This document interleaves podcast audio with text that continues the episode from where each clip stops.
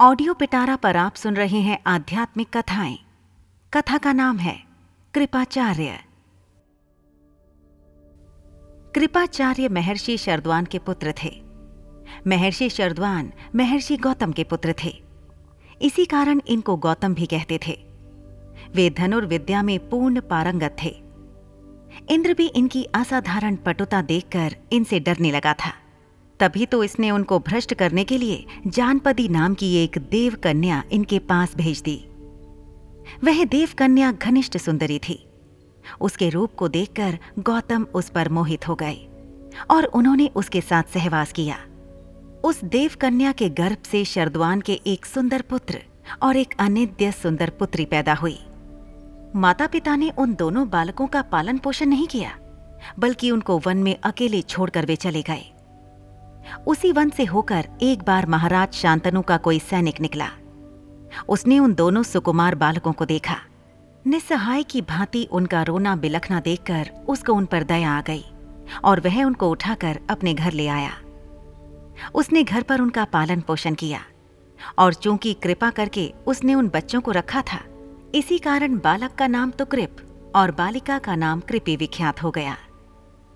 शरद्वान ने कृप को धनुर्विद्या की पूर्ण शिक्षा दी, जिससे शीघ्र ही कृपाचार्य भी इस विद्या में पारंगत हो गए। कौरव और पांडवों को पहले इन्होंने ही धनुर्विद्या की शिक्षा दी थी। इसके पश्चात इनके बहनोई द्रोणाचार्य उनके गुरु बने थे।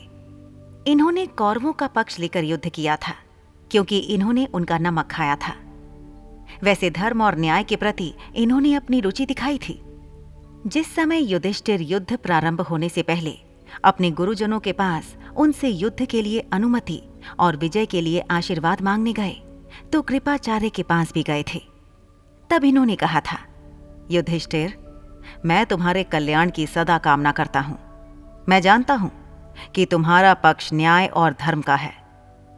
कौरवों ने अन्याय के पथ का अनुसरण किया है, इसीलिए मैं तुम्हें विजय का आशीर्वाद देता हूँ।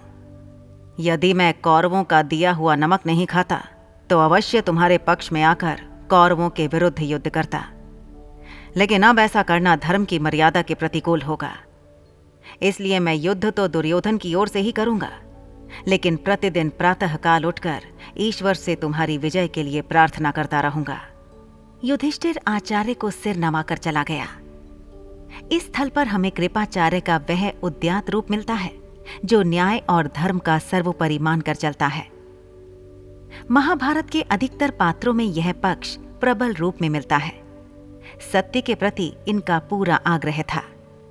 एक अन्य स्थल पर भी हमें कृपाचार्य की इस धार्मिक प्रवृत्ति का परिचय मिलता है। जिस समय धृष्ट द्युम्न ने अन्याय से द्रोणाचार्य को मार डाला था तो आचार्य के पुत्र अश्वत्थामा को इस पर बड़ा क्रोध आया और वह पांडव पक्ष से इसका बदला लेने की बात सोचने लगा। एक दिन उसने यह निश्चय कर लिया कि जिस प्रकार अन्याय और छल से मेरे पिता को मारा गया है, उसी अन्याय और छल से मैं पांडवों की सोती सेना का रात्रि के समय संहार करूँगा। जब उसने आकर कृपाचार्य को अपना यह विचार बताया तो कृपाचार्य ने उससे कहा, अश्वत्थामा, जो सो रहा हो, जिसने शस्त्र उठाकर रख दिया हो और रथ घोड़े आदि की सवारी छोड़ दी हो, या जो त्राही माम कहकर शरण में आ गया हो ऐसे शत्रु का संहार करना न्यायोचित नहीं है। आज थके हुए पांचाल गहरी नींद में सो रहे हैं। ऐसी स्थिति में जो भी धोखे से उन पर आक्रमण करके उनका संहार करेगा, वह नर्क की अनंत ज्वाला में जाकर गिरेगा।